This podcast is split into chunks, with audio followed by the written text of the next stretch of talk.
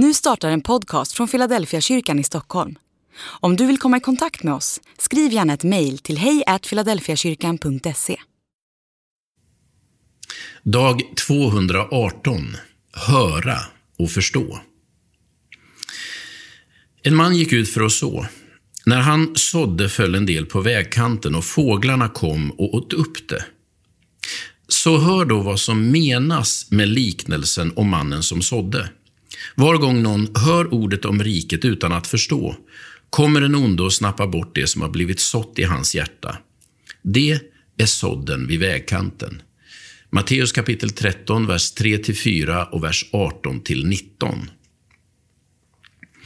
När Jesus talar om vägkantens människor så säger han att det är människor som hör, men inte förstår. Det låter lite orättvist. Inte kan man rå för att man inte förstår.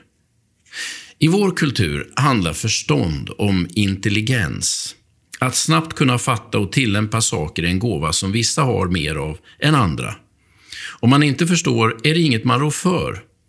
Det handlar om en medfödd förmåga.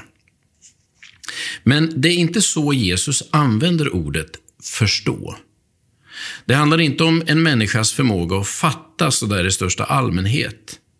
Det första ordet, att höra, signalerar intellektuell bearbetning. Att höra ordet betyder att man faktiskt har fattat det väsentligaste. Men att förstå handlar om att låta det man har hört få betydelse och inflytande över ens liv. Det handlar mer om överlåtelse än om intelligens.